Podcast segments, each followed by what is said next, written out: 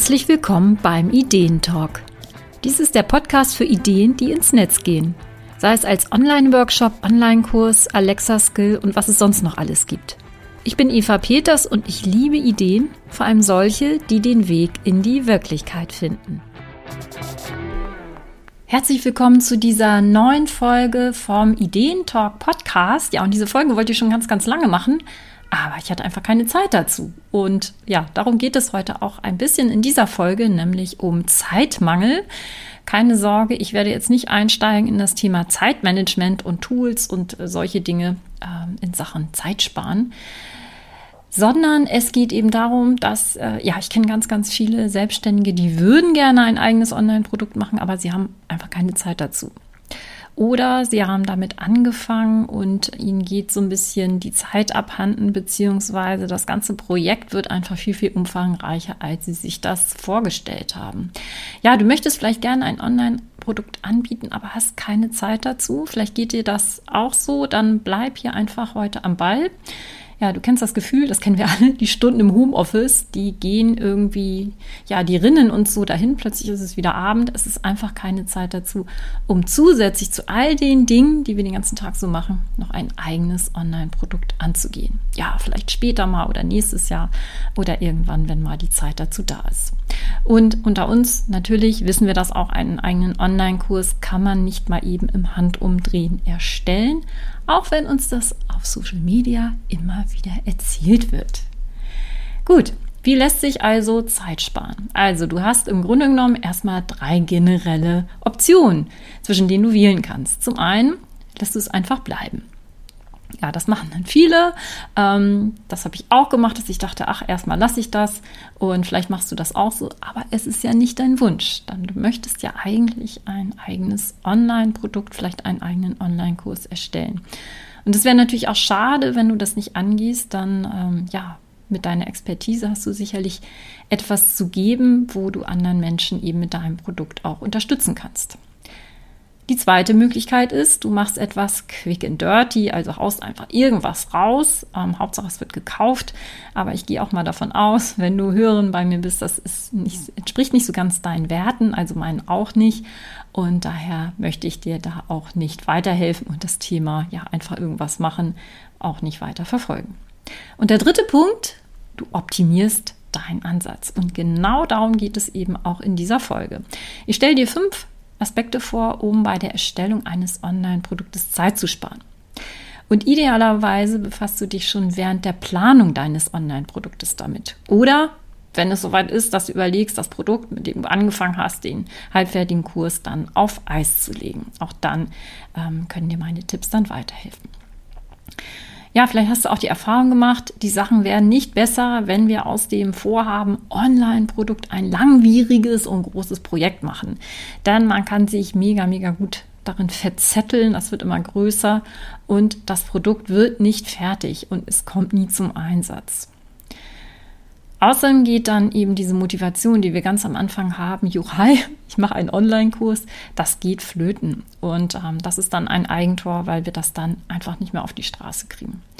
Und eben auch, dass unsere potenziellen Kunden nie von unserem Produkt profitieren werden. Also das Produkt wird nie wirklich wirken können. Ja, und so geht es leider vielen Selbstständigen, die ein Online-Produkt anfangen. Es wird nicht fertig und ja, ist dann irgendwie so halbwegs irgendwie mal angefangen auf der Festplatte und kommt nicht so richtig zum Zuge. Und das ist schade. Und jetzt gucken wir uns endlich mal an, wie wir uns das denn nun leichter machen können. Also Punkt 1. Wähle ein Format für dein Produkt, das wenig Material benötigt. Genau, denn ein Online-Produkt ist nicht wie ein Buch, wo du erstmal 300 Seiten Text schreiben musst, der geplant werden muss, der geschrieben werden muss, immer wieder überarbeitet und korrigiert werden muss. Ein Online-Produkt muss auch kein umfangreicher Online-Kurs sein, wo du, so wie ich gerade Teilnehmerin von einem Kurs bin, 50 Stunden Videomaterial, ich sag's dir, das musst du nicht machen. Du musst auch nicht 10 Stunden Videomaterial machen. Du musst eigentlich gar kein Videomaterial machen. Denn es gibt sehr unterschiedliche Formate für Online-Produkte. wenn du mir schon länger folgst, dann weißt du das auch, dass ich da ganz viel Wert drauf lege, dass wir uns damit befassen, bewusst auch ein Format zu wählen. Und du kannst eben auch ein Format wählen, für das du kein oder kaum Material erstellen musst. Hm? Das darf man nicht vergessen, denn Material erstellen kostet total viel Zeit. Und wenn du eben ein Format wählst, wo du wenig Material oder kein Material erstellen musst, sparst du richtig viel Zeit und Energie. Ja, leider stecken viele Einsteiger im Online-Business sehr viel Zeit in die Erstellung von Videos und anderem Material. Und hier kann man sich total gut in Details verlieren. Ja, und sich wirklich ja, immer tiefer einsteigen und, und das Ganze hat dann auch so eine Eigendynamik. Und das Ganze eben für ein Produkt, das möglicherweise nie fertig wird. Also nutze ein Format für dein Online-Produkt, das nicht in erster Linie auf solchen vorproduzierten Inhalten beruht. Jetzt fragst du dich vielleicht, worauf beruht denn dann das Online-Produkt? Was ist denn das eigentlich? Und das Geheimnis ist eben, dass all das Material, das du brauchst, das hast du bereits in dir. Das ist zum einen dein Fachwissen, deine Kompetenz aus Coaching, Beratung, Training, Unterricht, je nachdem, was du machst. Deine ganze Praxiserfahrung. Nur einige Formate die mit wenig Material auskommen. Das ist Online-Coaching, also gerade bei Einzelcoachings, aber auch bei Gruppencoachings. Das sind natürlich Online-Workshops, eins meiner liebsten Formate, Mentoring-Programme, aber auch sowas wie äh, virtuelle Sprechstunden. Also hier wirklich bewusst gucken, welches Format macht es dir leichter. Der zweite Punkt.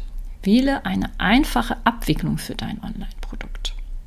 Auch das ist super wichtig und wird am Anfang einfach unterschätzt. Viele fragen sich dann, ja, was ist denn jetzt die beste Kursplattform? Und recherchieren da ewig nach komplexen Kursplattformen. Aber du brauchst eigentlich deine Zeit damit gar nicht zu verbringen, sondern ja, wenn du noch nicht mal weißt, ob du überhaupt einen Online-Kurs machen möchtest. Denn es gibt viele Online-Produkte, viele Formate, für die brauchst du keine Kursplattform. Und ich denke, das sind sogar die meisten. Die werden nur einfach nicht gesehen.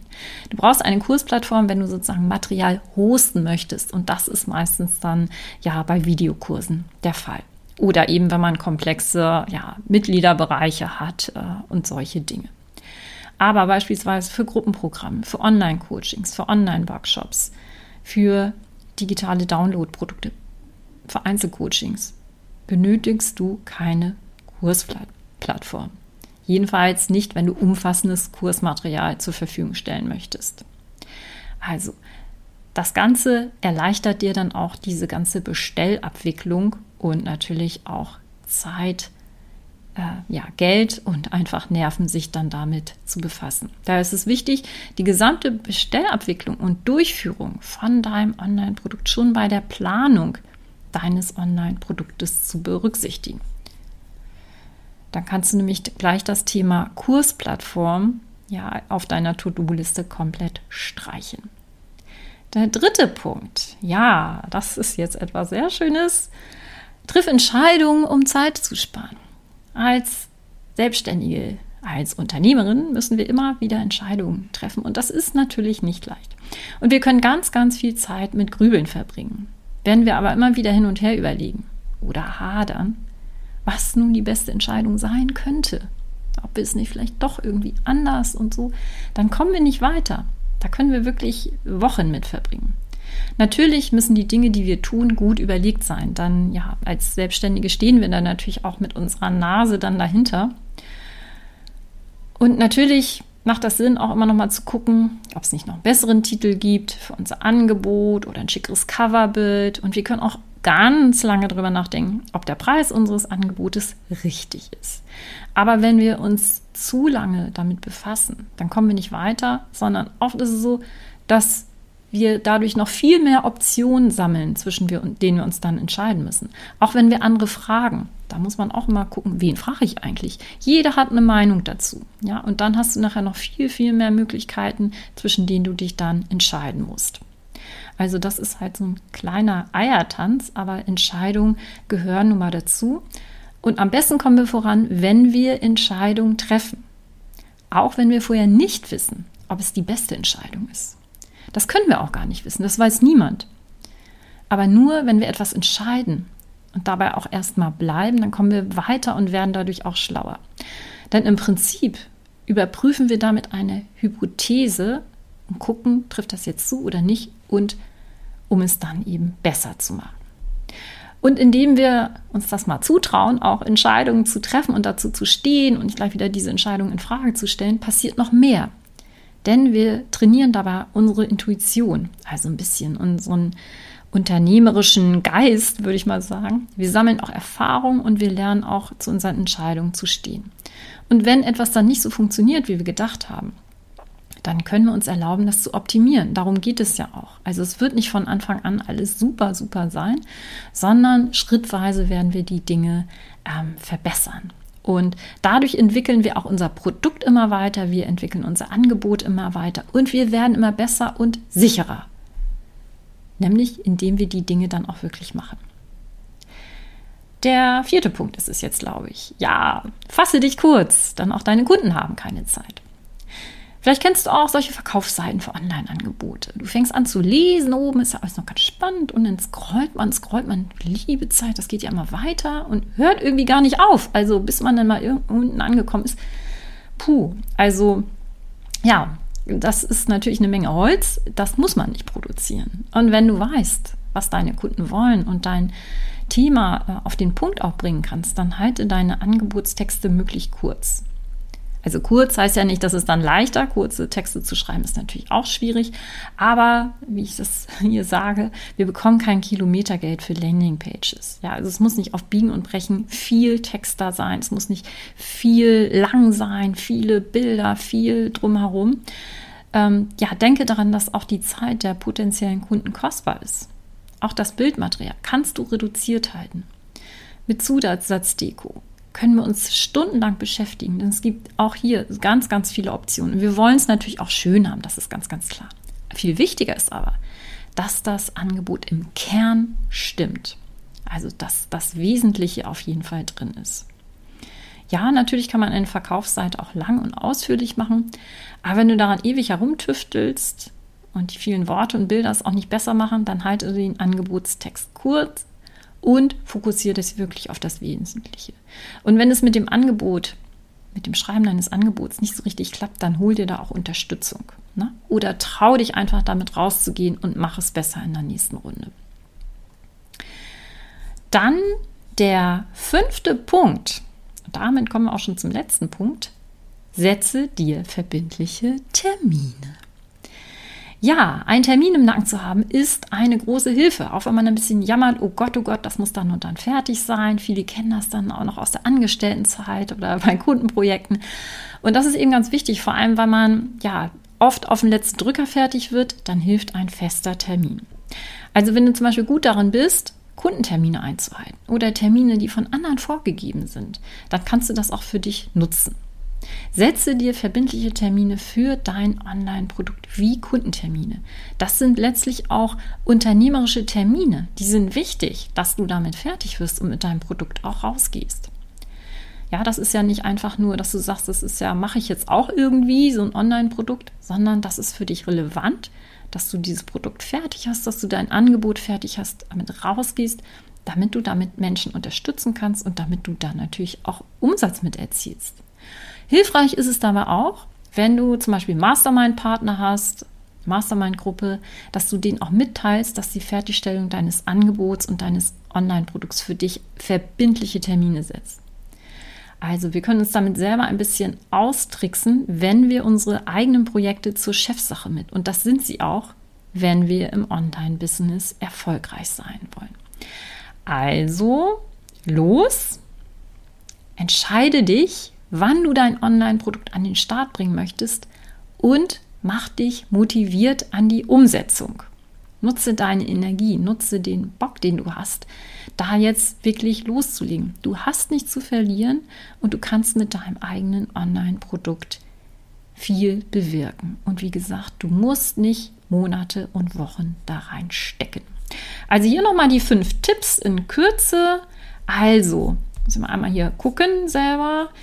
Äh, wähle ein Format für dein Online-Produkt, das wenig Material benötigt. Wähle eine einfache Abwicklung für dein Online-Produkt. Triff Entscheidungen, um Zeit zu sparen.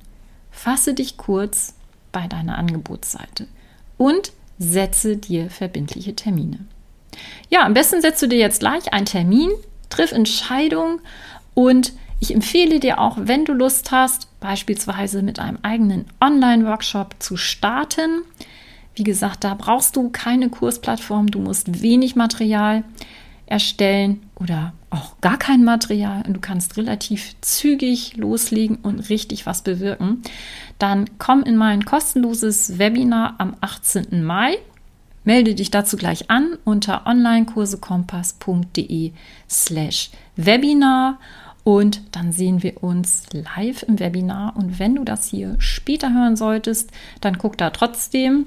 Dann wirst du schon entsprechende Infos auch finden dazu, wie du mehr erfahren kannst über das wunderbare Format Online-Workshop, als da zum Beispiel wäre ein Kurzworkshop oder ein Tagesworkshop. Wie gesagt, das Webinar ist für dich kostenfrei und mit einer Menge Infos, wie du selber starten kannst mit einem eigenen Online-Workshop und warum das Format eigentlich auch so genial ist. Das wirst du dann auf jeden Fall erfahren. Ich danke dir, dass du hier und heute beim Ideentalk dabei warst. Ich bin Eva Peters vom Online-Kurse Kompass. Ja, und ich freue mich auf jeden Fall am meisten, wenn du loslegst mit deinem eigenen Online-Produkt, auch wenn du vielleicht das Gefühl hast, eigentlich keine Zeit dazu zu haben.